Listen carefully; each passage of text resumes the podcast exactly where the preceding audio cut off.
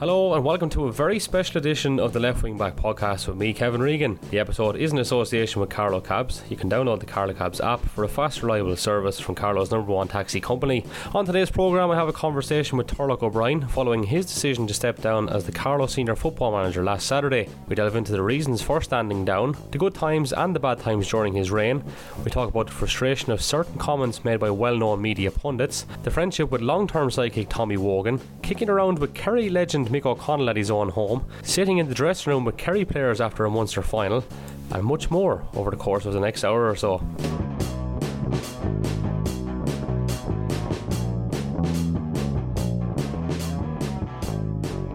Look, a few days, no doubt. Um, big decision you made on, on, on Saturday. Um, I have to ask, firstly, you've obviously put a lot of thought into it, but the guidelines, I suppose, for you know the map going forward in terms of fixtures and that weren't till actually the day before. So this is something you've been thinking about a long time, but that obviously forced the issue 24 hours beforehand. Then I take it as well. Well, the GAA had initially uh, indicated that Intercounty would probably come back after club fixtures, and that they were talking about October, but it was not confirmed until last week. So I did have it in my head that this was their plan, and I quickly realised that if that was the case, uh, the season was going to go into you know November, December, and the league was going to start in January for 2021. Now I wasn't going forward for January uh, for the 2021 season, so the county board would have been in a very difficult position to look for a manager in December. You know, they'd have no time to to do any research or anything. So I, I thought about it and I said, look, the best thing to do would be to step away now.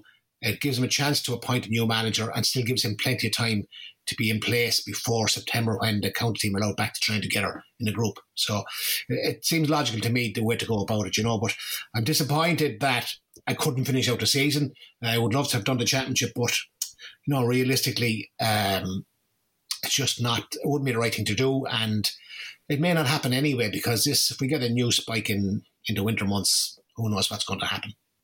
Right. So, I mean, when when the news dropped on Saturday, I have to admit I was kind of surprised. Um, I could just couldn't believe it when when it when it came through. But I mean, for you then, you must have been pretty like overwhelmed with all the messages that were coming through because you would have been getting texts left, right, and centre, and obviously the media would have been hounding you as well. So, how did you deal with those couple of hours after the news broke? Well, I suppose uh, I spoke to the county chairman on was it Thursday? Was it Thursday night?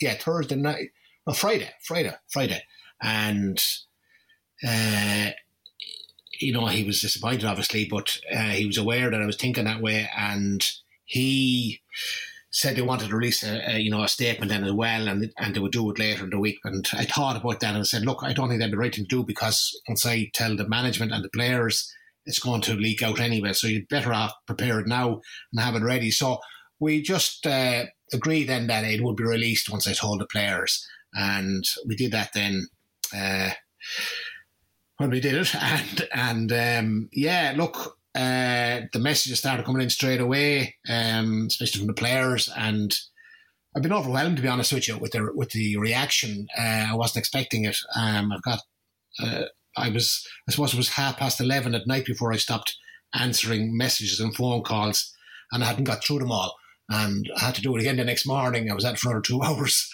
Um, so a massive, a massive lot of people to contact. Um, I was, you know, I was flattered to be honest with you uh, with the reaction. I got messages from all over the country from players and other county teams and managers and other teams and so on, and a lot of nice messages from journalists as well.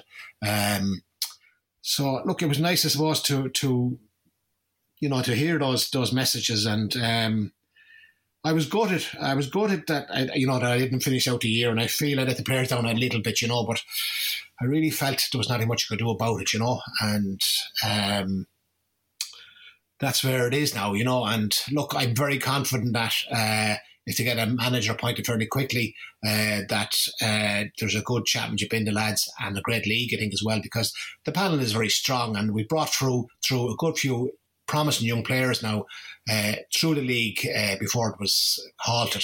Um, you know, there's a lot of young talent coming through now, and I think if you can gel that together, I think there's a good future there.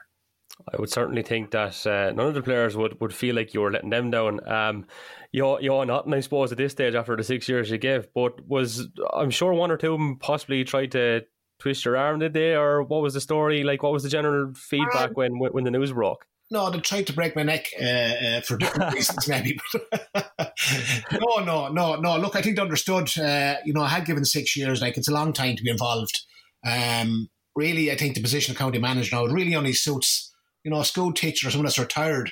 Um, it's a massive commitment in terms of time. Like your contact time with the players is one thing, like, but this the other time is the killer. Uh, it's seven days a week and it's nearly 12 months of the year, even though your season you know, finishes when it finishes, you know, because you're you're thinking ahead to the next league campaign and you might be going looking at championship games in other counties and uh, you know, be ta- you'll be you'll be looking at, at the form of other teams and so on. So you'll be you'll be following their progress through the, the provincial championships maybe and looking at their club competitions as well. So it's non-stop.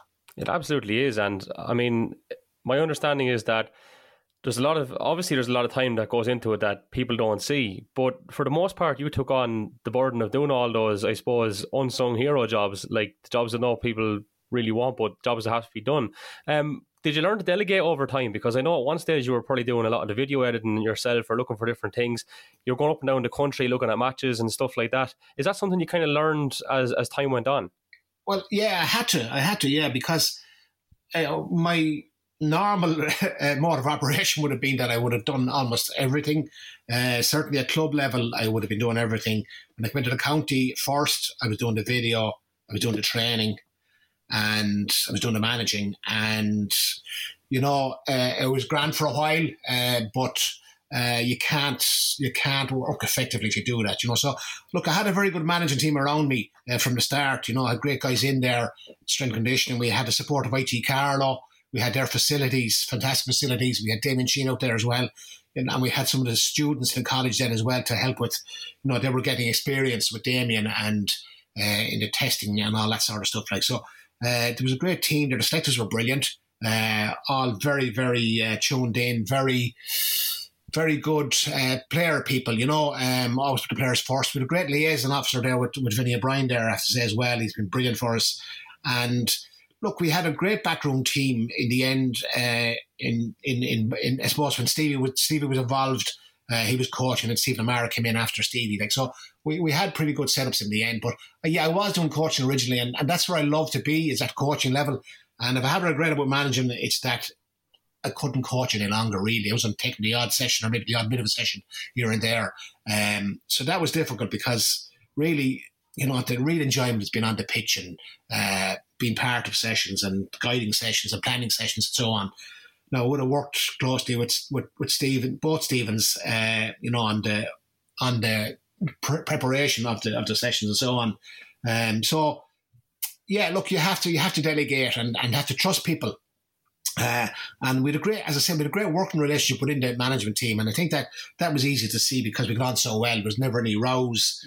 Um, we're on the same wavelength about football, how we should be played uh, and we were all pretty tactically aware as well. Like so, uh, no, it was it was a real team effort, you know. And I think this focus on managers really it's, it's overhyped. It's coming from the Premiership in England. You know, people talk about managers this managers that, like, but really it's you know it's about the people around the team and it's about particularly about the players. You know, if you don't have players, you're going nowhere. I've always said that players win matches and managers lose them, and uh, you know, belong about being told that things don't go your way.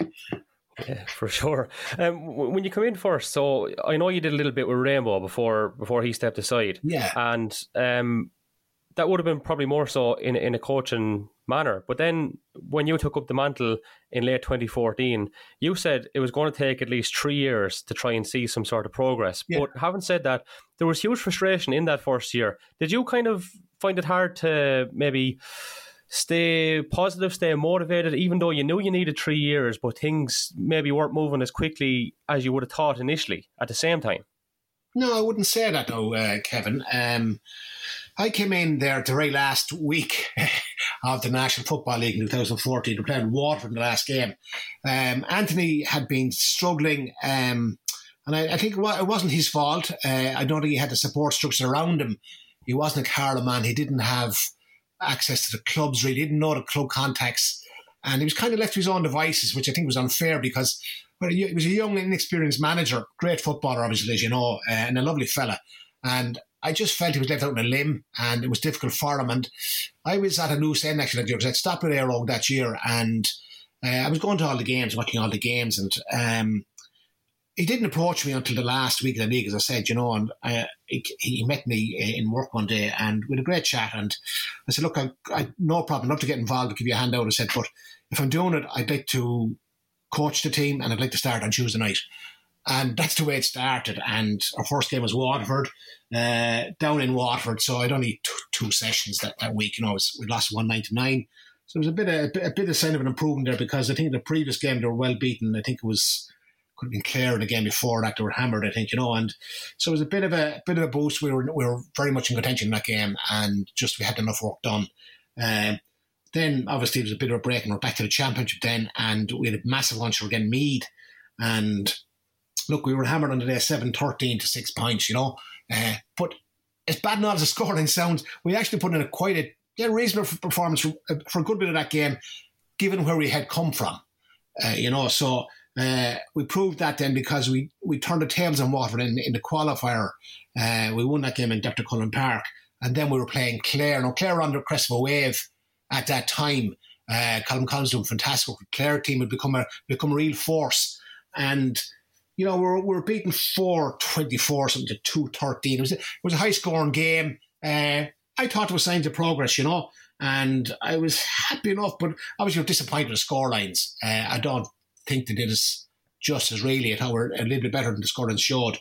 Um, so into the 2015 campaign, like and like don't forget we were last in 2014 with a massive uh, problem in defence. Uh, I think we we conceded 12 one, 12 goals, 120 points. That National League with a minus 58 scoring differential in the league was you know it was we were leaking scores like and that was the first thing was to try and start correcting that you know and uh, we we we finished fifth in the league that year in the first year, uh, and we got off to a great start. We played London, uh, they beat them. Um, we beat Waterford away. Always hard to do that. And we had drawn with Wicklow, so we had five points in the first three games. Like so, we were actually in a great position. Uh, you know, so I suppose we, we fell away a bit then after that. And look, uh, we finished fifth you know, there was nothing really between us, uh, and and I think Leitrim finished above us, like, and uh, so that was progress, you know. Um, so I don't think you know you could say uh, it, it, it hadn't gone well. Uh, okay, we were we were well beaten in two championship games. I actually thought coming to the Laois game that we are actually we are actually going to do well, but but we were actually outclassed, and it was obvious on that day that one of the big problems we had was that we weren't conditioned enough. Laois were much more physically stronger than us and fitter than us, and uh, they actually blew us away on the day. You know, so that, that was a big lesson from from 2015. And fairness to Damien, he addressed that. You know, and uh, there was significant improvement then. You know, going forward after that, like you know, into 2016, and again we showed incremental improvement. We finished fourth in in in in uh, 2016. Uh, so you know, there was there was progress through through the first couple of couple of years there. You know, um, we obviously we played Louth then in the championship. We got, we got a we got well beaten in Portlaoise, uh, two twenty four to three eleven, and um, then we had a good win in the in the qualifiers over Wicklow. We, we got a big score up against Wicklow one seventeen, uh, I think to one twelve, I think it was, and we had an away game then to Cavan in Breffni Park, which was was a very attractive uh, fixture. You know, Cavan would be a traditional, you know, strong, strong Ulster County, great tradition there. And uh, Breffni Park is one of the kind of the iconic venues as well. You know, it's a great kind of a amphitheatre uh, place to play in. And uh, so we went up there and we conceded a goal in the first few minutes and a point, and I'd say people were saying we're going to be scutched. But the team, uh, well, actually, I have to say, the Poacher come in uh, just before that, he'd taken a couple of sessions and we had been working on a game plan and we didn't panic. We, we, we, we stabilised ourselves at a goal, goal and a point and we dominated the first half we had a goal allowed just before half time. Uh, I think if it had been allowed, I think we might have gone on to win the game. We lost two thirty to 12 points. And, you know, um, look, it was, it, again, I think it was signs of progress. But I suppose Stevie had arrived in now, you know, and um, this was this was the start of a great relationship. Um, Stevie was a fantastic coach, absolutely fantastic coach, very innovative, uh, very much on the same thinking as myself um, in terms of how we play the game, and similar to John Morrison, who was one of my great friends, and uh, he was a great coaching help to me uh, down the years. So, um, look, I, I, thought I thought we made some progress. I said here we went from the last team in Division Four, we're now up to fourth, and uh, we're looking forward to 2017. You know, so uh, I think it's going the right direction, Kevin.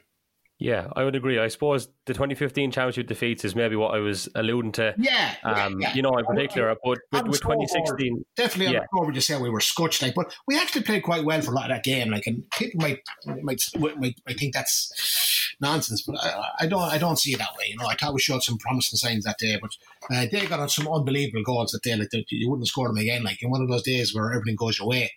Um, but anyway, uh, yeah. So 2016, there was a, a marked improvement, a noticeable improvement, and yeah.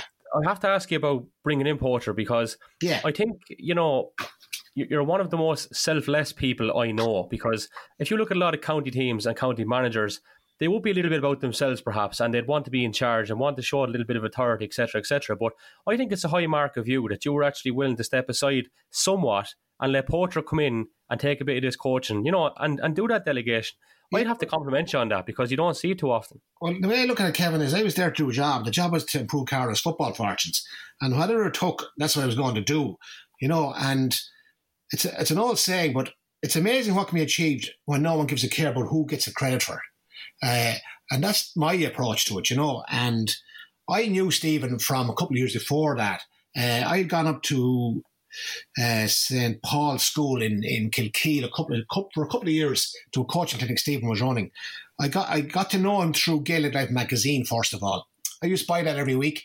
Uh, either I'd buy it in, in, in, a news agency if they had it, but there wasn't too many news agencies on here had it, or I'd buy it online because John Morrison had a weekly column in it, and I, myself and John were fantastic friends, fantastic friends for a long, long number of years. We talked to each other nearly every day. And uh, Stephen had a column in the next page in Gaelic Life. It was a coaching column. And he advertised that he was doing this for the school. So I went up in December with Tommy, myself, Tommy Wogan and myself went up twice, we went up to it. And I was immediately taken with Stephen uh, by his personality more than anything else. Because he had these coaches in from the clubs in County Down, and the clubs in County Down now would be, it would be it'd be it'd be tribal now, really tribal, and and and rivalism would be really really red hot, and. He was having a cut at everybody in a funny sort of a way. He was able to get across to everybody, and yet he wasn't, you know, he wasn't given ground, you know. And uh, I liked that in him, and he was he was he was very entertaining. But his ideas were really really good, and they were a similar vein to what John Morrison was talking about, and what I was trying to do myself as well. And uh, he had the school team demonstrating some of the, the, the, the small games that he was talking about. So I said to myself, this guy is going to be snapped up by somebody. Uh, he's going to be in Down or it's going to be in Armagh or Louth or somewhere around the area. And I said, look, if I don't ask him now, uh, I might, mightn't get the chance again. So I asked him to come down and take uh, a couple of sessions uh, before Cavan. That's how it started, you know. And we clicked straight away we clicked straight away. Like we we uh, he's some character. Like as you know yourself, he's some character. Like and uh, the players bought into my meeting. They loved him. They loved his personality as well, and uh, his ideas were fresh. And uh, we became we became uh, very close as a team and a management team. We, we were a great bond between us all, and so. Uh, over the summer, then I said to Stephen, "Look, I want you to come back next year uh, and we were trying to work out the logistics of that because like it's about a 150 mile round journey for him, and because he's coming from school in Kilkeel. And uh, we were talking about one session a week originally, you know, and this is how it started. And the county board, of course, were concerned about the distance and the cost and all the rest it. So, yeah, we agreed to one night a week, like, but quickly enough, it was three nights a week, you know. And uh, he was coming down the road in the car, like, and he was he'd be buzzing, he'd be buzzing, he'd be on the phone to everybody, he'd be ringing on the way down, and this is the great life of a teacher, you see finished a half two was. And off down the road in the phone, having a crack with everybody and talking to me then about the session maybe and uh, what we're going to do that night, you know, and uh, having a crack about different teams, and ah, look, he's just panicky, as you know. So uh, that was how it started, and, and as I say, it went from one night to to every session, and we made huge progress. We made huge progress because he took a load off my of my my workload and brought a, a you know a new dimension to it. And you know the game has become very tactical, but I'd say down here uh, we were a bit slow to catch on to that. You know, um, Ulster football would have been seen to be very dour and all the rest, but it was actually a very tactical game up there. Uh, fascinating game, like a game of chess at times. And uh, only the top counties really were, were tactically aware like that, you know. So uh, the lads learned an awful lot very, very quickly. Uh, we developed our game plan, we improved our game plan, and you know, we, we probably should have got promoted uh, earlier than we did. We we we in 2017 we were just tipped off like we were third in the table, and uh, we slipped up against London that year. If you remember, at Cullen Park. That's right. Yeah. Game. The bet is 215 to 16. We had a dire performance, absolutely dire performance. And sure, our heads were down after that, you know, because we had started very well. We played Westmeath, we drawn Westmeath up in Westmeath. We seemed to have, uh, we had great battles with Westmeath over the last over a few years there. Uh, so uh, that game in London was a real downer for everybody, really, really downer. Now that was that was one of the low points, I'd say, after the whole six years, you know. Uh, but look at uh, we we picked it back up and uh, we beat Limerick the next game. I think uh, Leitrim was it Leitrim? Limerick was, yeah, yeah. I think no, yeah, Limerick, and and then we were away to Leitrim. I think we lost up at Leitrim. Uh, we, we had a good win over Waterford, and we had a big win over Wicklow, uh, which is something that we had turned the tables on Wicklow in this period. If you remember, Wicklow had to had had Carl under the cosh for a good number of years. We couldn't beat them, and they haven't beaten us since I started. Uh, so I was delighted with that. We we turned the tables there, and we we sat on top of them. And we hammered Wexford the last game, two fourteen to one seven, I think it was. So we finished third. That game against London cost us promotion. We would have been promoted if we, if we had if we if we had drawn with London, we would have been promoted because we had we had beaten Wexford in the head to head. So look at again, it was progress. You know, we were third in table. We were bitterly disappointed uh, that we hadn't we hadn't got promoted, but we knew you know we were playing Wexford the first round of the championship as well. So it was the it was the era of Banty in Wexford, and uh, there was a lot of talk about Wexford and this Wexford that. Like, and um, he came up to Carlow, if you remember, with kind of a, a second string team lead. It was a bit of an insult, really, in a way, you know. But uh, we we sent him packing anyway, and. Um, we, we, we, we played them in the first round of the championship in Dr. Cullen Park, and I thought we played really well, really, really well. Um, we still got some consolation scores at the end, you know, to make it respectable looking. But we dominated that game now, and um, obviously the carrot for us then was Dublin, Dublin the next round. You know, Ireland champions and one of the greatest teams of all time, and uh, nobody could see a way of beating Dublin. Nobody could see anybody only Dublin this and Dublin that, and but we had a different approach with it all, altogether. You know. Um, so that was something to look forward to, you know. Jeez, it was big time, and I suppose the the buzz coming up to that was was incredible, and there was a bit of talk, of course. Twelve months previous, Laois had played Dublin, but O'Moore Park wasn't suitable. They played in Nolan Park, and then all of a sudden, when it was Carlow playing Dublin, O'Moore Park was suitable. I suppose one of the regrets was that it wasn't in Dr. Cullen Park, but or Netwatch Cullen Park. Let's get the let's get the sponsors' name right. Yeah, but um, in O'Moore Park that day, I mean, that was absolutely electric, and I remember being up there in the press box and from a supporter's point of view and from someone working in media, you're, you're obviously a little bit anxious up in the box because you're thinking, right, we don't want to get blown away here. Mm. But like three points down going into half time, I mean, w- was that beyond your wildest dreams even as manager? No, it wasn't really. Now, to be honest with you, no, no. Uh, we'd done a lot of really, really good work before the Dublin game. You know, obviously we were buoyed up by the win over Wexford and the strong finish to the league, and mentally we were in a great place, and physically we were in a great place, and we're really relishing this challenge because the mindset now changed, not forgetting on Carlow, because before 2014, you know, we were we were being beaten out the gate and heads were down and there was no belief, expectations were low. We were we were feeding off of that, if you like, and it was getting worse and worse and worse. But now the tide is beginning to turn and expectations within the team, never mind outside the panel or anything else, you know, supporters, but expectations with the team were changing. We could see progress, we could see structure, we could see organisation, we could see how teams won games, we could see how teams were losing games. And we had a far better understanding of how to win, how to win at intercounty level. Because, there, there, you know, a lot of teams in the past, in my opinion, would have gone out and said, "Look, we'll go and do our best." That was kind of it, you know. There's no real, real science to it or anything, you know. Um, but we were really prepared for Dublin. You know, we had done a lot of work on Dublin. We knew, you know, we knew their kick out strategies. And uh, one of the things we said we are going to do was we're going to try and impose our game on Dublin rather than let Dublin impose their game on us. Because if they, if they, we, if we allow them to dominate us, uh, we wouldn't get the ball past the halfway line, you know. So we really had to work hard on that, you know. And we had some brilliant kick out strategies. Uh, that worked very well for us. In fact, we nearly got a, a goal off a long kick out, a kick out over the top. Um, we had we had we had some some uh, calls in our own kickouts. You know, Alan Kelly, Hughie Gann. People were wondering at times actually could hear everybody shouting Hughie Gann, Hughie Gann, or Alan Kelly, and they might have been playing. And uh, uh, it was the kickout. It was the kickout call. So uh, it was very funny. Like it. Uh, so look, we all we weren't stupid. I weren't naive. As, you know, when you when you if Dublin could get a run, yet maybe you know they could put up a big score and they could they could put a team away. But look, we were, we were in different headspace. A different headspace. We had great belief.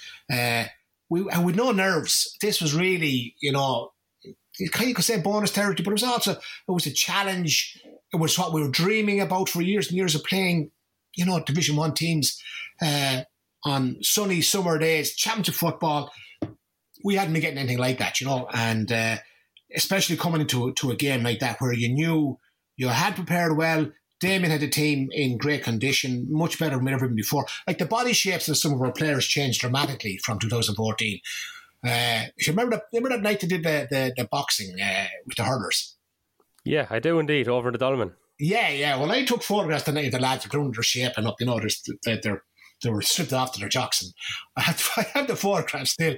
And if you look at the body shapes, uh, from then and how they how they are now and, and, the conditions they're in now. There's no comparison, you see. And and so we are you know, this is where you get your confidence from. This from good preparation. We were we were we were in great shape. We were fine fettle.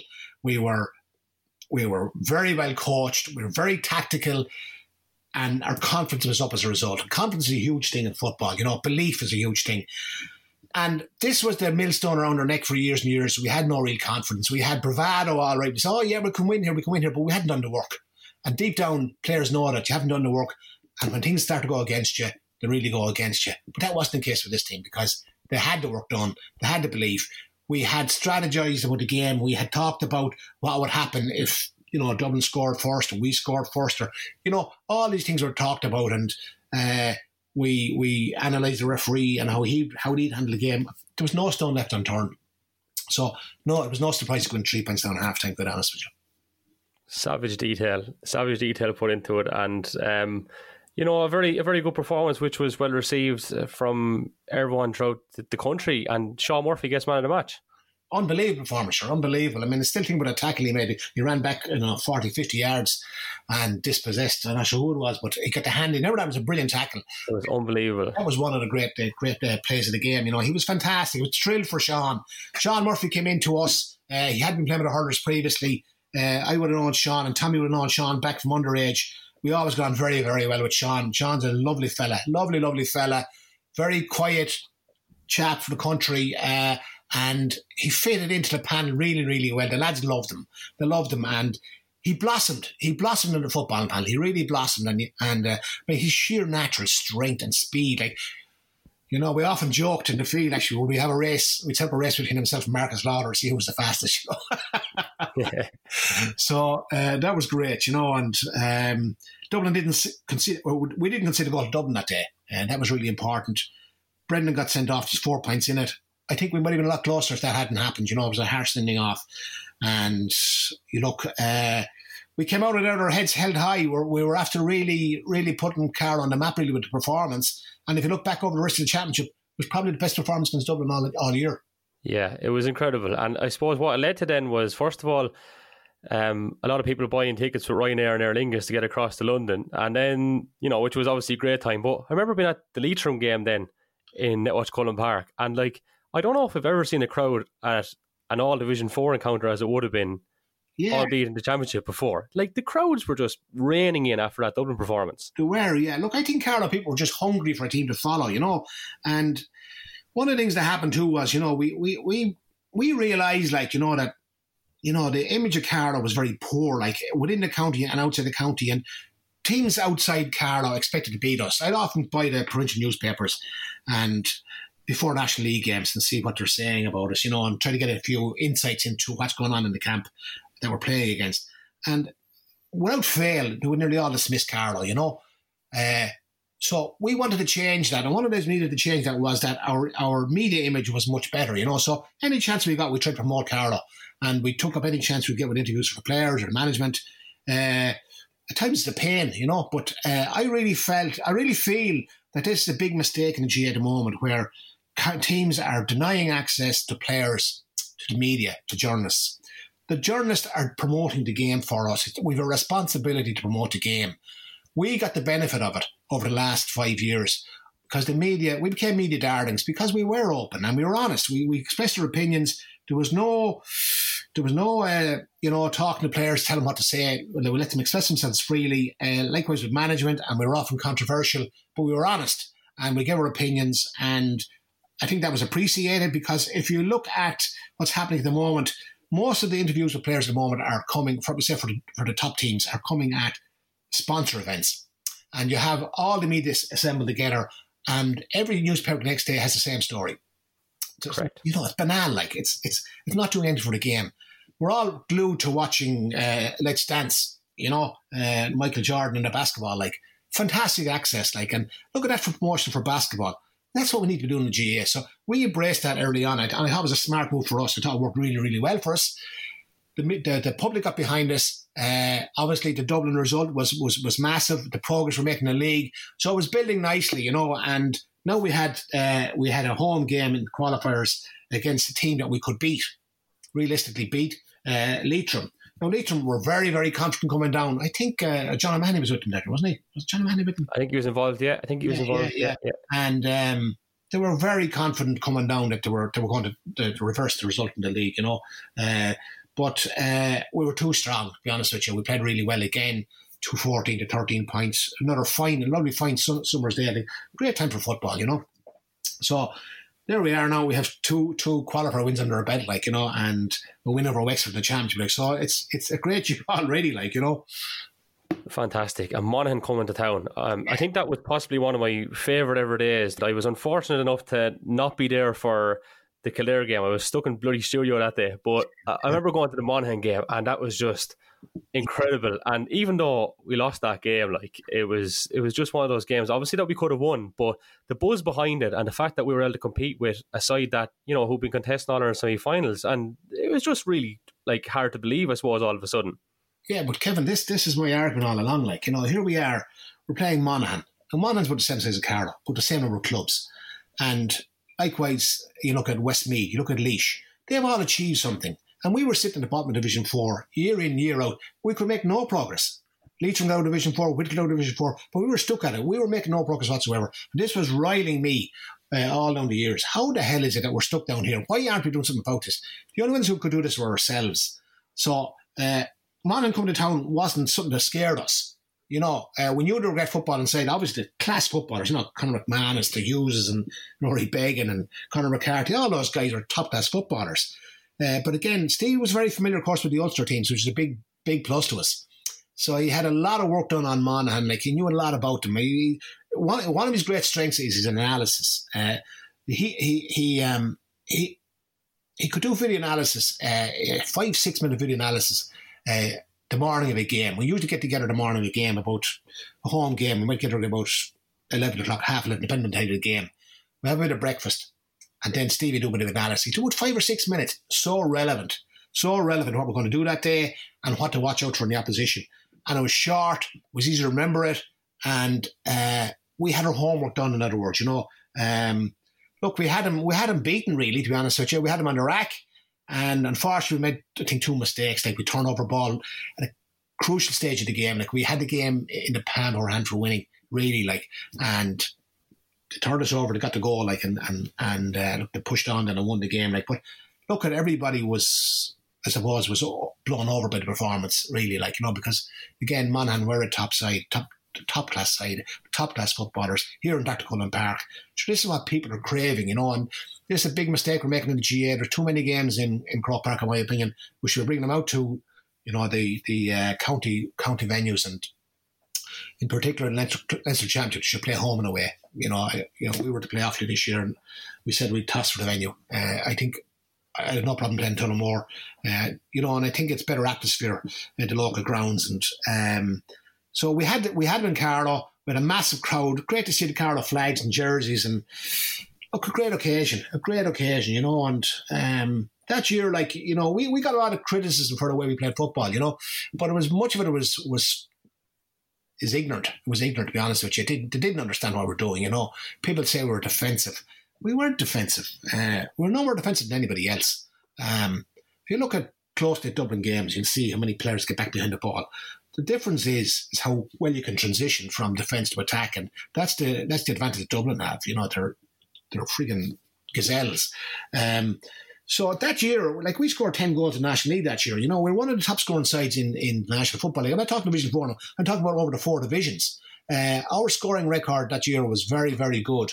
And there's been some amazing statistics uh, produced by some of the statisticians about this, you know. Uh, our, our progress was phenomenal, like, you know, and I think that was that was over that was overlooked by by the critics, you know. They're all I like to have a, a go at you, know, the Joe Brolly's this, Joe Brolly, Jesus Christ. Uh, these lads love to have a go at you, and it's a soundbite for them. But, you know, it's offensive to players and, and, team managers in small counties who are trying to do their best and listen to nonsense and guff from the likes of those. That's not analysis. That's that's just sensationalism, you know, it's just headline grabbing. But anyway, that's his problem. You went on with Wooly Parkinson as well, and Wooly had a pop a car on a few occasions, but you still went on and uh, and fought your battle with him. Which yes, I did. I give it back to him. I give it back to him again tomorrow if he wants it. yeah, he's uh, cut from the similar cloth as as Brolly at times. I would find. Yeah, look, uh, you know, I, I think there's been a big failing in in in Carlow football, and and and in the other counties that are like Carlow that don't stand up for themselves. You know that they, they've accepted their position that they're going to be whipping boys, that they're going to be beaten out the gate, that you know that they have to take this nonsense from Brolly or from from Parkinson. You don't have to take any of it. Stand up for yourselves and fight back. And I think this is a weakness for. I had this discussion uh, by message this morning with a player from from another county uh, who, was contacting me, and, and this is what he admired about Carlow was that we stood up for ourselves and fought for ourselves. And I made the point. I said all these counties should be standing together. They should have a strategy about what they want to achieve, you know, with this tier two, like, uh, and that's why we're that's why it's been defeated because they have no structure, there's no there's no strategy, they're not working together to prevent it happening, and we're being we're being sidetracked now by you know a, a president from Dublin, the Ireland champions, uh, who wants to concentrate on the top eight, you know, the super eights. That's basically what they're talking about. Uh, that's not what GAA is about. And look, it's a, you know yourself, it's a big pet hate of mine, and uh, it's so important, as I say, that we fight we fight for everything we get. Like you know, that we we just don't accept we just don't accept what people are throwing up at us. Yeah, and I suppose that those stats were kind of um, further emphasised in 2018. You know, I'll come to the promotion and that day up north in, in a few moments' time. But I think in those two championship games against Louth and Kildare, there was um, a combined total of I think was it it's something ridiculous in two games. Anyway, you, you got two fourteen against Kildare. And it was a two seventeen against. That's right. Louder. Oh yeah, yeah, that's right. Yeah, yeah, yeah. Huge. It was like huge massive scores in two games for, for a, a team defensive like defensive teams like you know. Now they'll tell you they're from frees. Uh, that's fine. Why do we get frees? Earning them because we're fouled in scoring positions. Thanks very much. We'll take those. Yeah, and just on that as well, just just while I have you, I mean, I've been speaking to the likes of Mark Carpenter recently on this podcast, and Simon Rea is coming up um, in a couple of weeks' time. Do you think if you had the like of a Simon or a Mark that maybe more scores would have come from play? And again, it's not a puppet lads that are there, but it just seemed going back 10, 15 years ago, we had maybe a couple of more naturally free scoring forwards. It's Kevin, really, it's a pointless argument, really. We didn't have them, you know, and you can't compare eras even, you know. Uh, I look back to that era actually, and this is one of the frustrations for me. We had brilliant footballers uh, in that era uh, and brilliant defenders as well. And we squandered it, in my opinion. You know, we should have been making progress much, much, much sooner than we did with the team previous to this. In my opinion, we should have been playing Division Two football years ago. Quite honest with you, uh, we had class footballers, we had class midfielders. Uh, we had everything really, but what we did have though, we had a huge turnover of players at times and a huge turnover of managers, uh, which didn't help us. You know, um, so look, it's a different era. Uh, so you know, I, I, it's like picking these teams of fifty years. Like I mean, it's you know, there's hundred opinions on it. You know, so I don't really get into that. Well, that's fair enough. Well, let's go back to 2018 then in promotion. Six games in the trot, six victories, and uh, yeah, it was snowing pretty heavily. I think that day up north. So unfortunately, a lot of supporters couldn't actually be there. But what a day! Yeah, look, that was a very uh, bad winter. Um, for some reason, the last few winters have been horrific, actually, horrific. The worst weather we've ever trained in has been the last two or three winters. Uh, it was non stop. We either snow gale force winds or freezing temperatures, rain. We had everything. But uh, that weekend was pretty bad. It was snowing, and we went up. We stayed in Tyrone, actually, and um, pig snow when we were up there. And the word came through and the roads were blocked, so the people, the supporters couldn't come up. But some some got up, some had come up the night before as well. So we had a, we had a we had a small crowd up there supporting us, and it was uh, look, it was it was a it was a real battle. You know, it was.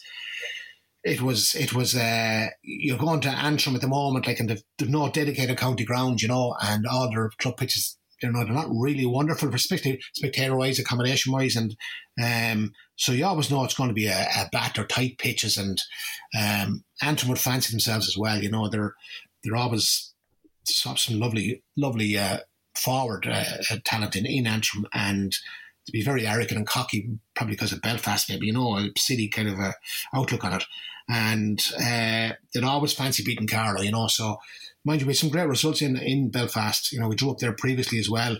Um, so uh, yeah, look, it was it was a it was a tough battle. It's a tough battle, tough conditions, and look, we got the result, and we knew we were going up, uh, which was fantastic. I mean, unbelievable. You know, uh, such a release of emotions after the game uh, between the players and supporters that were up. Like it was just incredible. Like, and I don't think it'll ever be forgotten by the players. You know, um, finally at last we go Division Four, like because it's been so hard. You know, year, as I said the year before we were third, the year before that we were fourth, and fifth year before that, and yeah, you know, you're always thinking, "Geez, we ever going to do it?" Like you know, and it's, this is my fear with the with the Tier Two Championship. Like a lot of counties that are saying, "Yeah, we'll go ahead with that," they might never get to the final of it. Even they might even get to the final of it. It could be dominated by the top teams in Division Three, and uh, you know they're cutting their noses off despite their faces. And look, look, we, we we achieved it. You know, that was the big, big goal from the time I came in was to get the team out of Division Four. Uh, could we could we show you know that we did have the footballers that we did have the ability to compete at a higher level, and that day up in Antrim we proved it uh, without a doubt that we did. And uh, look, it was brilliant. It was absolutely brilliant, and it'll it'll stay with us to the grave. You know. Yeah, fantastic times. Um, a couple of disappointing outings then against the boys across the barrow. Yeah, yeah, yeah. Look again there was three very disappointing notes against really, in my opinion, you know, because I do think we had a better team than Laois, but we didn't perform on any of the days, really, uh, even though we were close enough in, in some of like was, or was it was uh, the last game they won by a point, didn't they? Um, in Carlow and that's right, yeah. Points, yeah, and then the better in the, in the league final, fifteen points to eleven. Again, we I thought we we we allowed ourselves get caught really, like you know, we played into their into their hands really. They were kind of mirroring us and what we were doing, and uh, we didn't break out of it, you know. Um, yeah, it was only 15 points for 11, but we should have we should have been a lot closer. I thought. Um, thought we had a couple of goal chances, didn't take them. So look, it was a National League final in Croke Park. It's not to be sniffed at, you know. Um, okay, you're lost to the old enemy, like, but it was look, was great progress.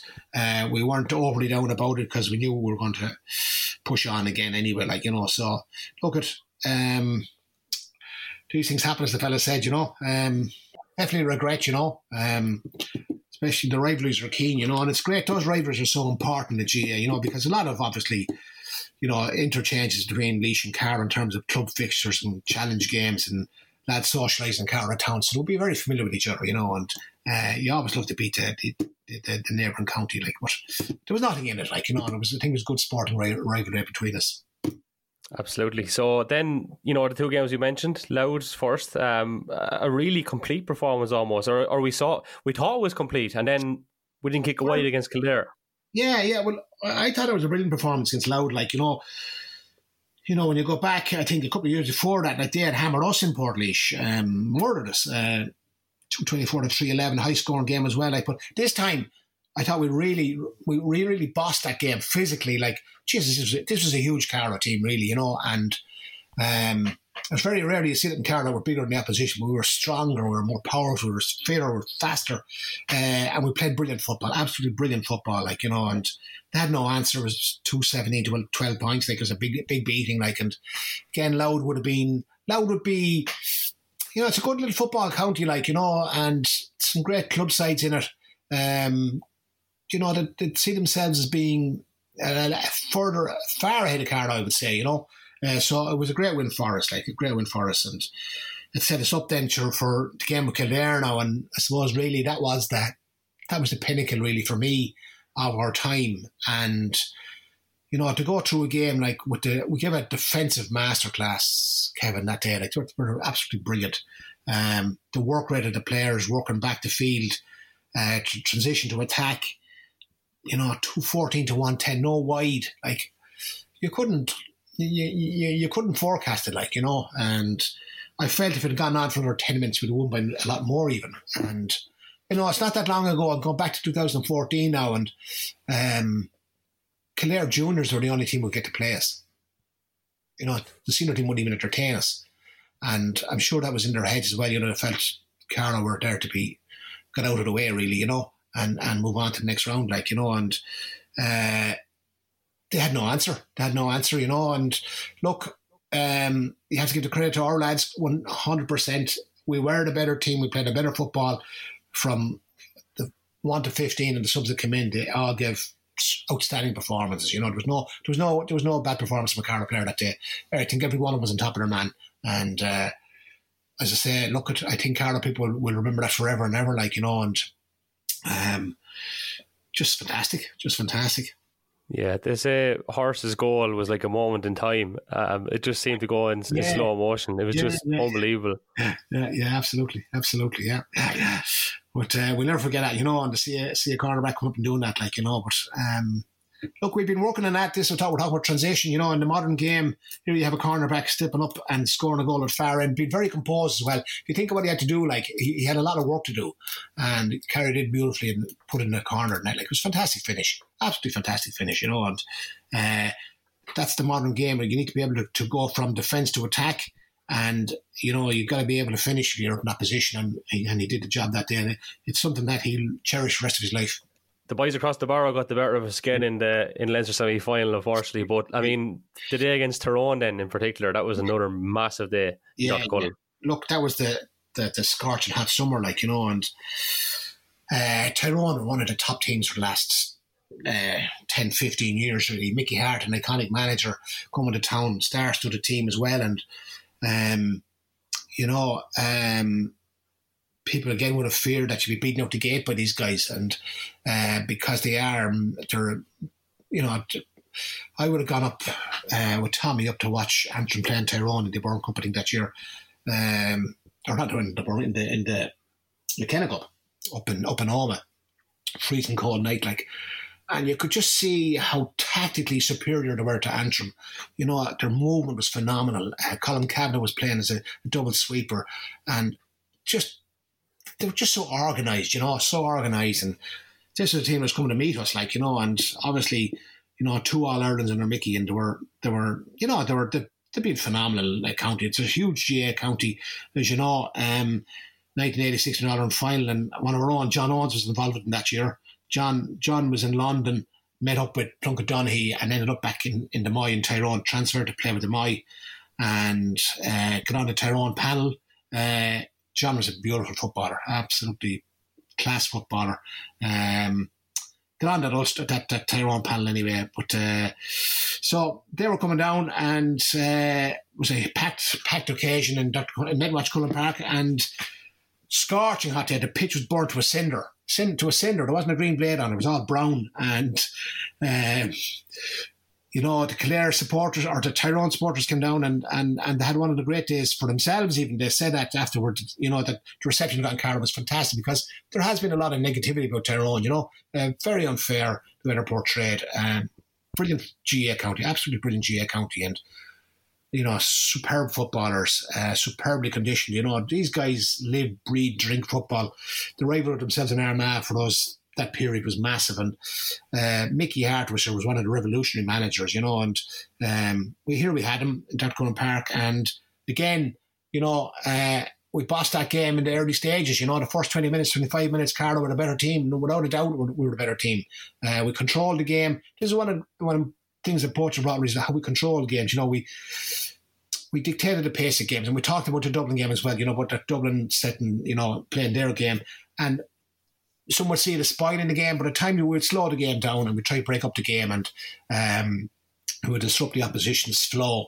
And uh, you know, we did that against Tyrone and uh, we hit them on the break ourselves. And look at they got through for a goal, then a great goal. They worked through the middle and uh, you know kind of put the deal between the teams and.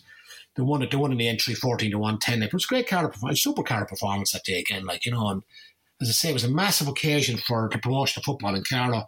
Uh, everybody was at it, I think. I don't anybody who wasn't at it, you know, and get the colour, the jerseys, the children with the jerseys on them. And um, this is what it's all about. Like, this is what the GAA is all about. Like, and these are the days that are so important to Carlow and, you know, Wicklow, Wexford, Leitrim, you know, all these counties need days like that, you know, if the GAA is to thrive in the country. We don't want to, you know, reduce it to eight teams because that's what's going to happen eventually if they keep going the way they're going. And uh, I think we have to fight it as much as we can. But uh, super, super day for us. Uh, we were, we were absolutely you know, buzzing after it. You know, even though we were de- defeated, like it was, it was fantastic. You know, for the players there to mix with those guys after the game and swap jerseys and all that. Like you know, it was great, great occasion. It was indeed. So in 2019, I suppose it was a case of fine margins in the league. Could easily have been in the fight for promotion, but ultimately got relegated in the end, and not without controversy, I suppose. Let's be honest about it. Oh Jesus, stop the lights, will you? Um, you know, look, we were we were relegated in injury time in the last day. Um, again, we were up in Portlaoise again, and uh, the game went down went down close to the wire. Like uh, we were we were depending on on Sligo above an Offaly or uh, at home against Offaly, and with 30 seconds to go, uh, it looked like we were we were home and dry, and we are going to stay in Division Three. And Offaly got a score at the very end uh, to to to to beat us on the head to head. And they stayed up and we went down. Even though we, we had a better score and score difference they had on the day. Like, so I suppose if you were looking at the table, you say we were sixth, they were seventh, but uh, uh, uh, on the head to head, they they were ahead. So but we, we were very unlucky in, in, in, in 2019. You know, we're up in Division Division Three. Brilliant start, uh, beating Sligo at home, 111 7, and up again to Westmeath, Another draw in Westmeath. Um, we seem to make a habit of drawing above Westmeath, you know. Uh, again, uh, they're one of the favourites for promotion. We drew with them there and uh, super performance. So we had we had three points on the board already in the first two games in Division Three. You know, it was looking great for us. Um, we were we were playing Longford, and we had a very poor performance in Longford. One of our worst performances. Longford seemed to be one of those teams who just can't seem to get get around as well. You know, um, that was a disappointing performance. Heads dropped after that a little bit. I'd say uh, went to Offaly, and again some very very controversial refereeing up here in Offaly. Um, you know, it's it's very hard to take these decisions when they happen. You know, um, yeah, you, you just you know it, it's so important that that, that uh, there's more consistency in the refereeing. I, I, really feel it's affecting you know the outcome of games, and it shouldn't be that way. Like you know, I think I think the assessment process should be should be rectify, rectifying these mistakes. You know, they shouldn't be keeping being repeated and repeated and repeated, and it's happening with the same referees over and over again. And um, we had a number of players sent off that day for ridiculous things, absolutely ridiculous things. And uh, actually, interesting go that day was actually it was an All Ireland final referee on the line that day.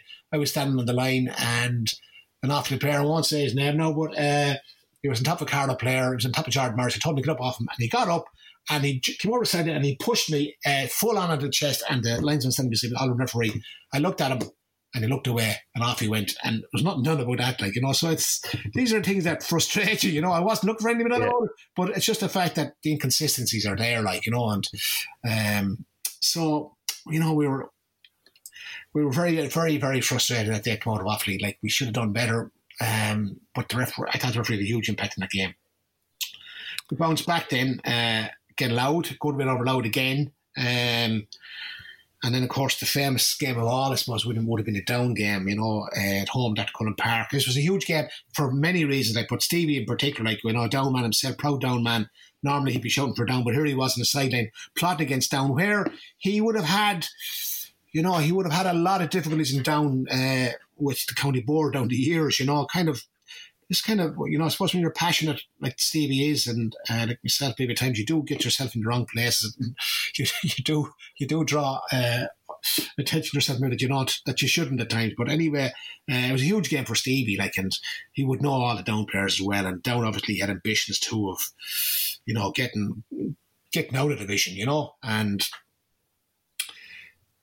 some shocking, shocking, shocking decision. You know, I mean, the end of the game, like. Uh, look, uh, you know, the way that game finished up, like, um, the, t- the game was over. The draw. The game was the game was over, and the injury time was played, and, and and the game was level. And he went on and he played extra time anyway, and gave a free. I don't know what to give the free for. Down kick the winning score. Like we came back down the field. Uh, he kind of gave us a chance to get get a chance. Went back down the field, then Sean Murphy's pulled down and blows the game off. I never saw the likes of my life, you know. And look, we knew we knew there and then, like really, that was probably going to that was going to be a that was going to be a relegation, you know. Um, down were thrilled, down were absolutely thrilled. Uh, down were sure they had they had achieved promotion themselves that day, but they got a nasty a nasty one the last day because Louth beat them uh, at home in Newry, you know. So uh, just goes to show you, you know, it's not over till it's over. Um, but it was I thought the decisions that day were absolutely shocking, and obviously there was consequences afterwards.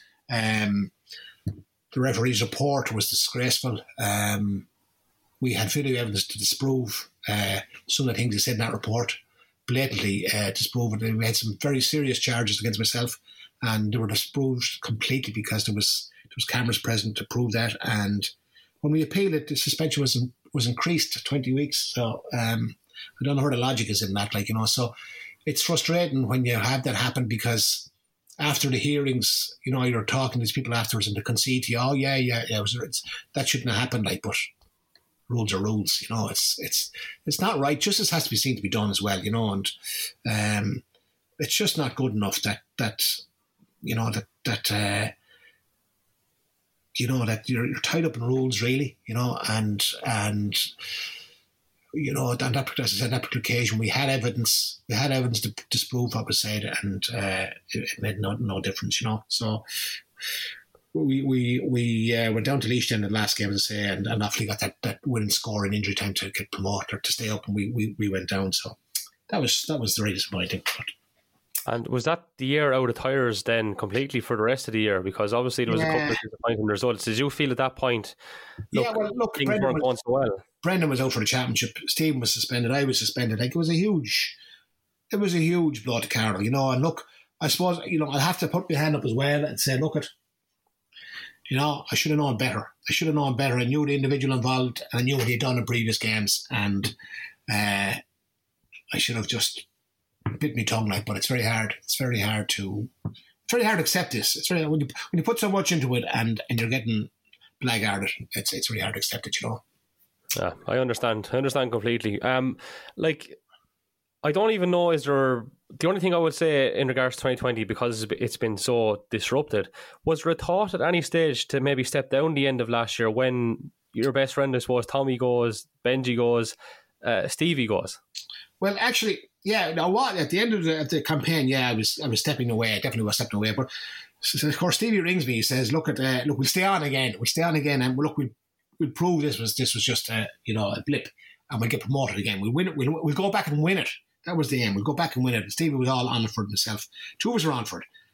So, uh, of course, it was a long summer, and Steve was at home, and he got used to not travelling down the road. You know, like it was a massive commitment on his part to be up and down the road, you know, and it's particularly bad when you come to the winter months, you know, and the roads are frosty, icy, wet, you know, potholed, and he's making that journey three days a week, and I'd say he probably came on a little pressure at home, like from the family life, you know, and uh, he had a rethink about it and he said, look, I'm not going to be able to do this. I can't face it. He had changed schools as well. He was now in Craigavon, and that was further north, uh, but it, was, it wasn't it was off the motorway, so it wasn't too bad in one way, but but it was still, you know, it was a long, long journey again for him that he was facing. And he said, Look at I just can't I just don't have the heart uh, to do that journey anymore and I have to think of the family and uh, it's kind of burnt out.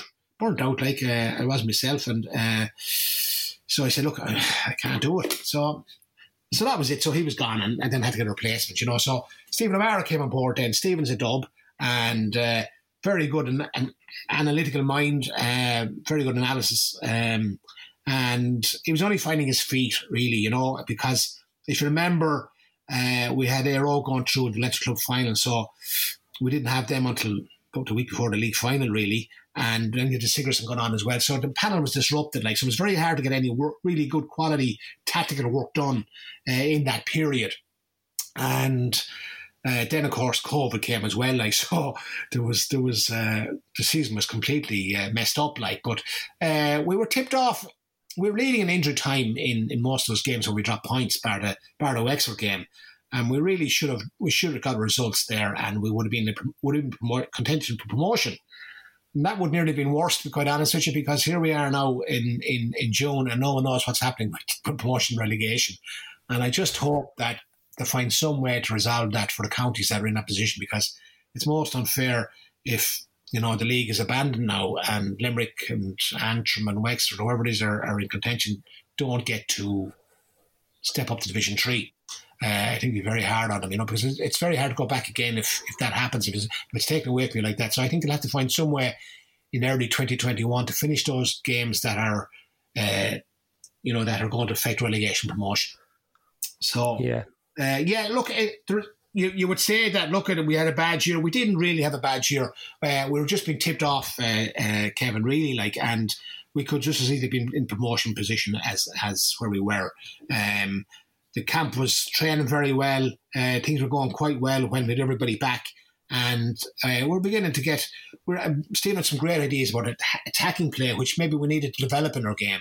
And uh, we were working on that. We had some great, great ideas. Uh, you'll probably see some of the clubs in Carlow use them this year, in fact, I'd say, to improve their own games, you know. So, uh, look, at the season didn't finish. That's the bottom line, really, you know. So, it's the same for everybody. Right, so I have a couple of other things to get to now, right? And uh, I'm conscious of, of, time here, so I don't want to keep you all day because yeah, you have to get a dinner there this evening and all that kind of stuff. But anyway, um, I want to talk about your friendship w- with Tommy Wogan and, and what you've done down through the years as well, because I'm reliably informed you won 13 minor championships with Óg. You've never lost a county final with Éire Óg. He reckons he carried you for most of your career. I have photo evidence now to prove that because uh, you're on his back going around the basket somewhere. Uh, you've been to Chicago. You went around in a silver dream machine. You kicked around with Mick O'Connell. We did. And you ate, you ate some random guy's apple tart on the way without knowing as well. Oh, uh, that, that's quite your friendship. Yeah, yeah. Look, yeah. Well, look, you have to hear, hear the whole story then because uh, Tommy, you know, he tells tales and it's simply got her legs too. You know, uh, he's not going to put a, little bit onto an old story, so I'm not to embellish it. But I got to know Tommy Wogan many years ago. Uh, the two of us were in the Rugby Club Disco. He was going out with a girl, and I think she had uh, uh, dumped him, looking for her. And he was down in the dumps. You know, Tommy's a very emotional fella. He shows it straight away. I didn't really know him that well. I knew who he was. We were, we were, we were in school, like we weren't we weren't friends. Like so, I had a car. He had no car. I said, "Do you want to lift home?" I gave him a lift home down to Green Lane to his mother's house, and I said to him, "Listen, I'm going over to Galway tomorrow. John Connolly's playing his last hurling game for Castlegar, and I'd like to go over and see it. You want to come over?" And he, Tommy wasn't really into hurling at the time. He says, "So sure, Grant, you pick me up." He says. So picked him up the next day. Over we go to Galway anyway, and on the way we find out the game is called off. It's not on. So uh, then we said we'll go to Westport. I think Galway were playing Mayo in the championship in, in, Westport. So we went over to Westport. We only had the car. with no no arrangement to stay anywhere. Uh, Tommy knew somebody that stayed in a house in their own Westport house. Um, I don't know. I think he knew someone from Anchor or something years ago.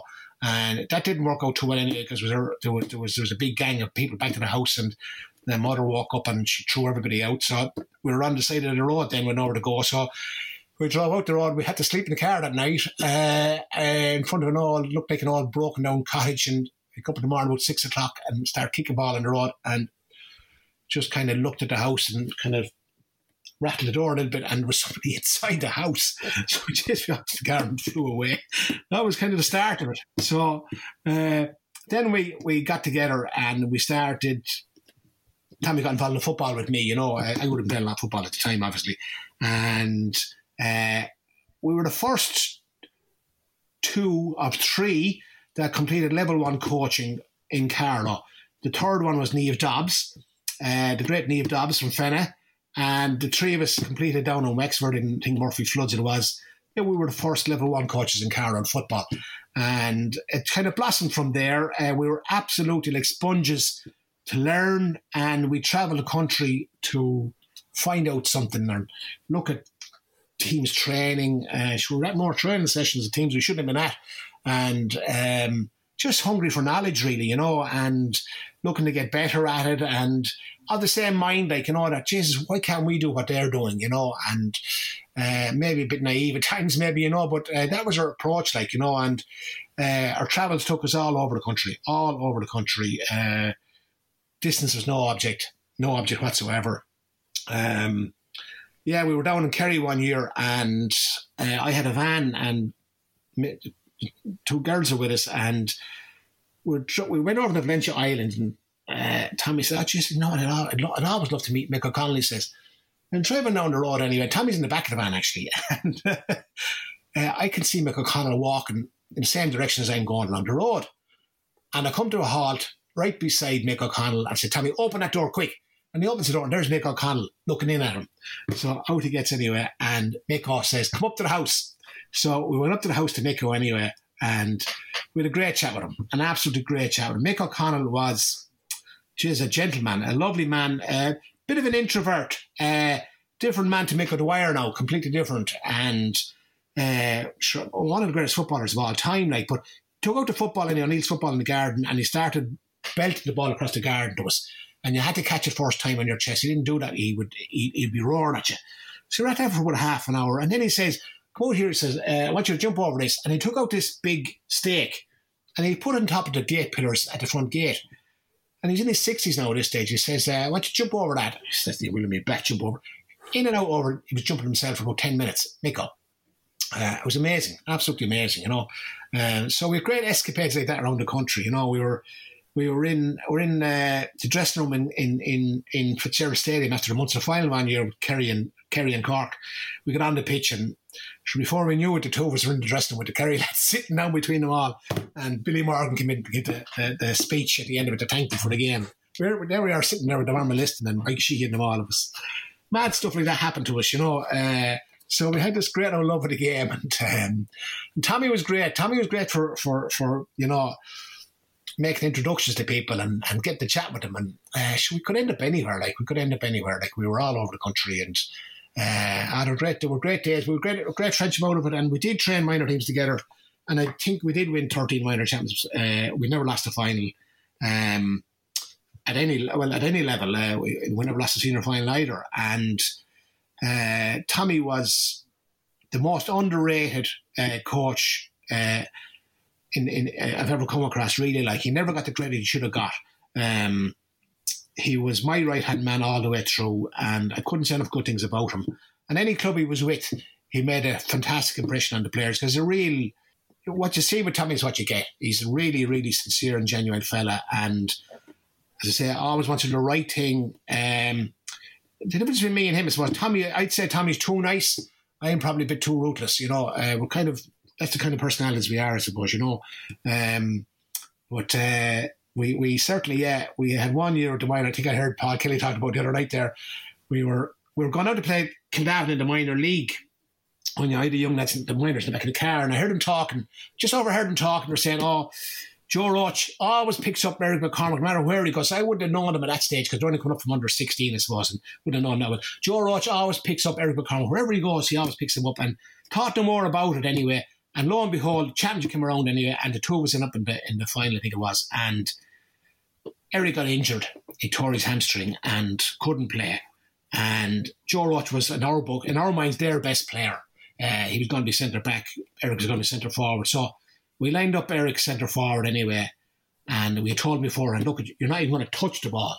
Once you go to the corner flag, once you stand on the corner flag, we're going to get, we're going to roar and shout at you to get out of the game and so on. You're going to give out to us back. And that was the play anyway. And he went to the corner and Joe Roach followed him anyway. And he stood beside the corner flag for, let's say, 55 minutes. And uh, at that stage, we had Glavin bet. Uh, they brought Joe out for the last few minutes. It was too late. Um, that was one of the great things that happened. One of the great funny memories we have, you know. But uh, the great thing about those years was though that I suppose we loved training minor teams and be honest with you, I never wanted to do anything else I trained minor things. But I suppose the Blue, uh, Hanrahans, the Blues got on top there in '98. Great team, won that Leinster Championship, and we're still in top there, you know, through the early 2000s. And Éire Óg couldn't seem to get their act together. Really, like it looked like we're never going to win a championship in the in the noughties.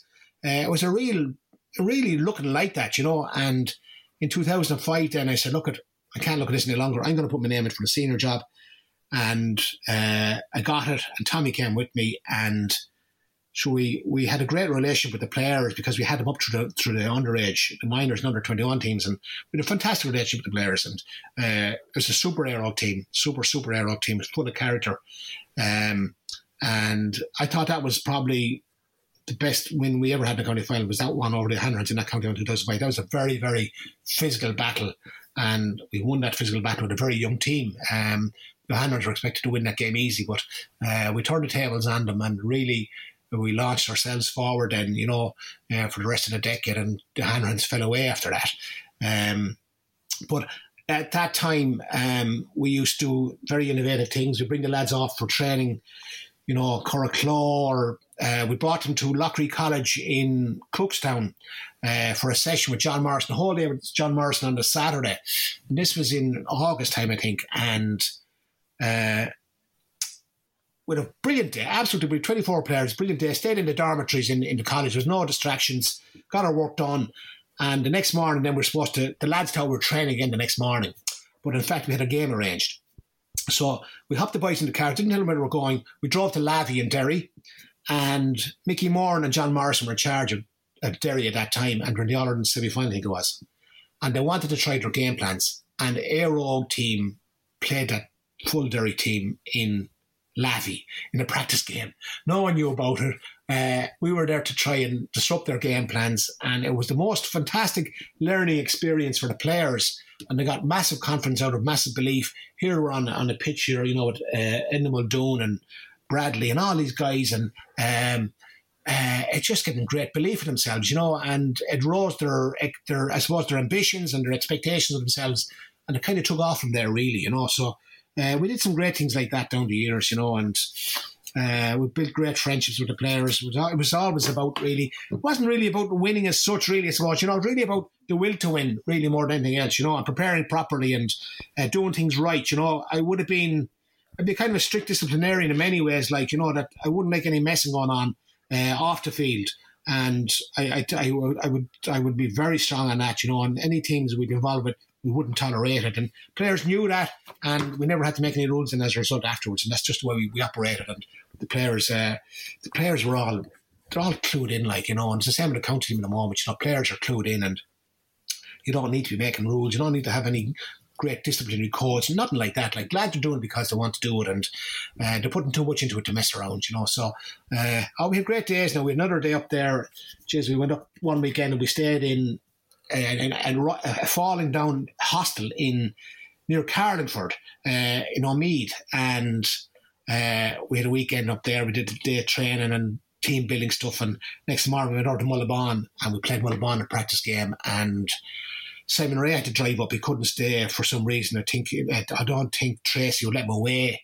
Uh, he was under he was under her her thumb on it, time. He still is, and. Uh, so he had to drive home then on his own. No, he brought some lads with him as well. And of course, he got to Dublin. Of course, that Dublin, you know, Simon, a country chap, he ended up nearly in Wexford. He, that's how, how, how good a sense of direction he has. Uh, he, he, he got home two days later, I think, you know. So the of things that on, on, the, on the way.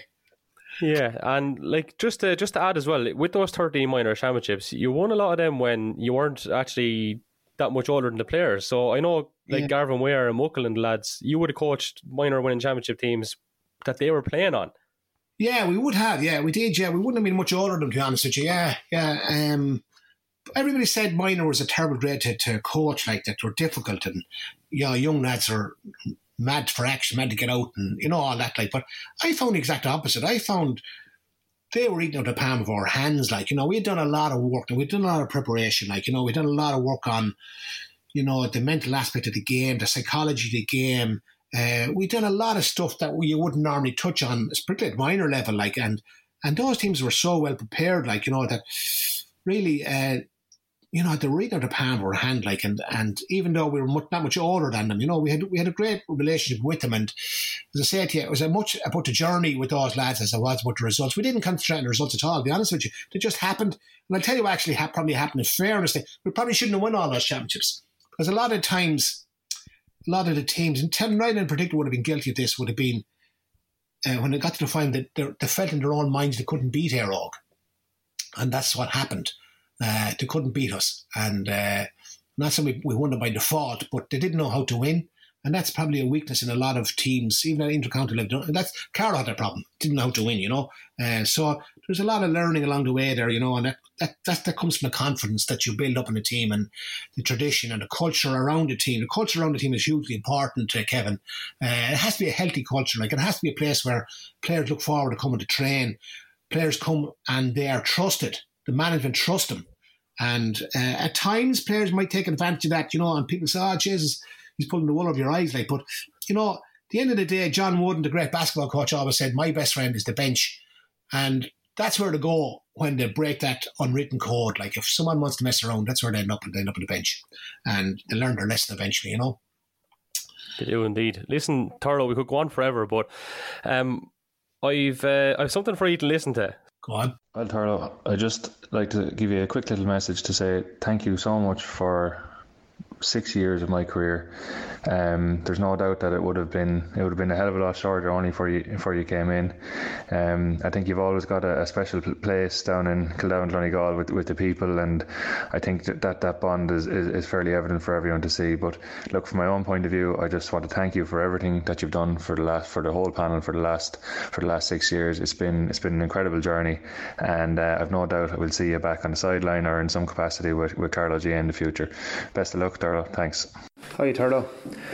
I want to thank you for an amazing six years as manager of Carlow Football. You've laid an incredibly strong foundation for Carlow football to build upon, and you've put us on the map. Um, we had some great days Tyrone, Dublin, Kildare, two outings in Croke Park, and most of all, promotion up, man, up in Antrim. You've given us all memories to cherish for a lifetime, and I know I'll never forget them. Personally, you've afforded me opportunities that without you would not have been possible. I want to thank you for the passion, the care, the attention to detail, and most of all for believing in us. Um, I wish you every success and happiness in your retirement, and I'm sure I'll be seeing you in the football field not too long from now.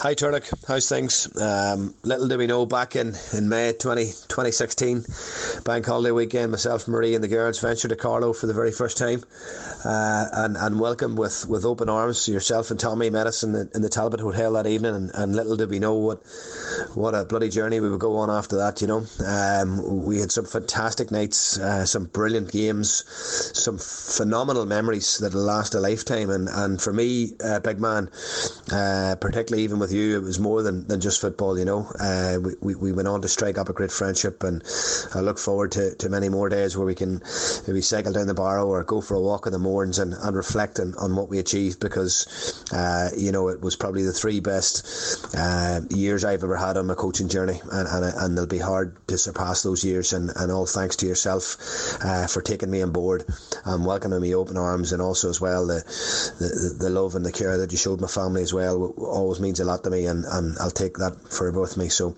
listen, well done on your six years, absolutely brilliant, and you really put Carlow on the map. Fair play to you, boy, and look after yourself. Hi, Turlough. Uh, Sean here. I just wanted to thank you for the last 13 years that we've worked together. Um, certainly your commitment, your hard work, and your willingness to go the extra mile has really rubbed off on me and I suppose the whole generation of players that you that you've coached. Um, I think th- things with finally starting to look up. You got rid of Poacher and you got some sense and, and changed lads out of, off the wing, put in the central positions. But unfortunately, you've decided that it's it's time to go, and we understand your decision. And from a personal note, I just want to thank you. Um, you've really developed me as a player and as a person over the last 13 years. So again, I just wish you the very best of luck, and I hope everything goes to plan in the future.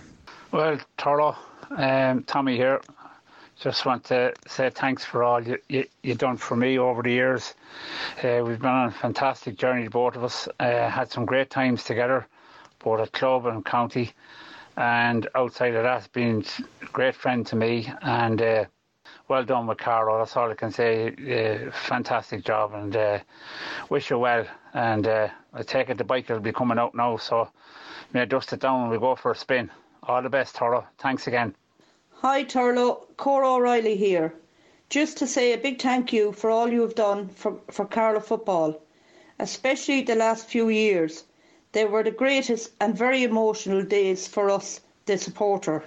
On a personal note, when my great late friend Claire was in hospital, you and Stevie, along with your players, made a get well video of messages and sent it to Claire in the hospital.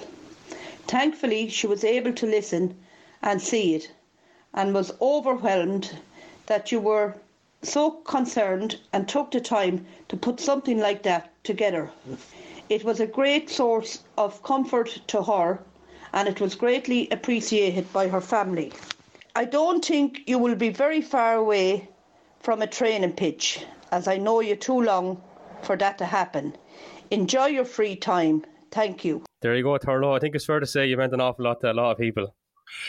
Wow, I look, I'm, I'm overwhelmed with that. To be honest with you, uh, Kevin, I don't know what to say. Um, they're all great friends of mine. Uh, always will be, and that's what sport is all about, you know. And the GAA in particular gives you that because we're all, I suppose, we're all local to each other, and we all care about Carlow and we care about each other, and that's what sport is about, really. Like it's not about it's not about the winning. People might think it is not. It's about the journey you're on. It's about the will to win. It's about the friends you make, and you. Those those people are just amazing, you know, just amazing. And I, I've been privileged to be involved with them. Quite honest with you, I've been very privileged to be involved with them because truthfully, you know, it was this team, the managing team, uh, I would say I put most of the credit on and the players rather than myself because my role actually started to reduce, I suppose, really, if I'm being truthful about it, you know. And um, look, it's great to be a part of it. And look, I'm sure there's going to be plenty more good days ahead of us. Never mind the past. We look ahead to the future. Well, look, I think you've been incredibly modest. And from my point of view, I just want to thank you because I was kind of starting off in media when you were obviously starting off with Carlow, and yourself and Tommy and the lads made me feel so welcome. And I don't think there's too many people involved in media up and down the country that actually got to interview senior county managers in their own home. So I just want to thank you for, for that as well, from your own point of view, and and say well done on a great innings with Carlow, and thanks for coming on the podcast. You're more than welcome, Kevin. You're doing a great job. Actually, it's a great podcast. Good to hear you're enjoying it. Turlough, thanks a million. God bless. God bless. Yeah, so there you have it. The great Turlough O'Brien, who will go down as one of the best managers that Carlow senior footballers ever had. The voices you heard paying tribute Daniel St. Ledger, Paul Broderick, Stephen Poacher, Sean Gannon, Tommy Wogan, and Cora O'Reilly. Sean Gannon also wanted me to add that he said that Turlough was an incredibly modern and innovative coach, a role model, and a great friend. That's it for this edition of the Left Wing Back podcast. We thank our kind sponsors, Carlow Cabs. You can download the Carlow Cabs app for a fast, reliable service from Carlow's number one taxi company. Don't forget to subscribe to the podcast, especially if you listen on iTunes or Apple Podcasts. Those five star ratings are very much appreciated. And of course, we did break into the top 16 in Ireland last week. And again, we were getting on fairly well with Paul Kelly's at the time of interviewing as well we were up to 21 in Ireland. So thanks very much for that and much appreciated. We're back on Monday with another special edition of the Left Wing Back podcast. We're continuing our My Time in the Gansey series another great story to be told. Until next time, take care.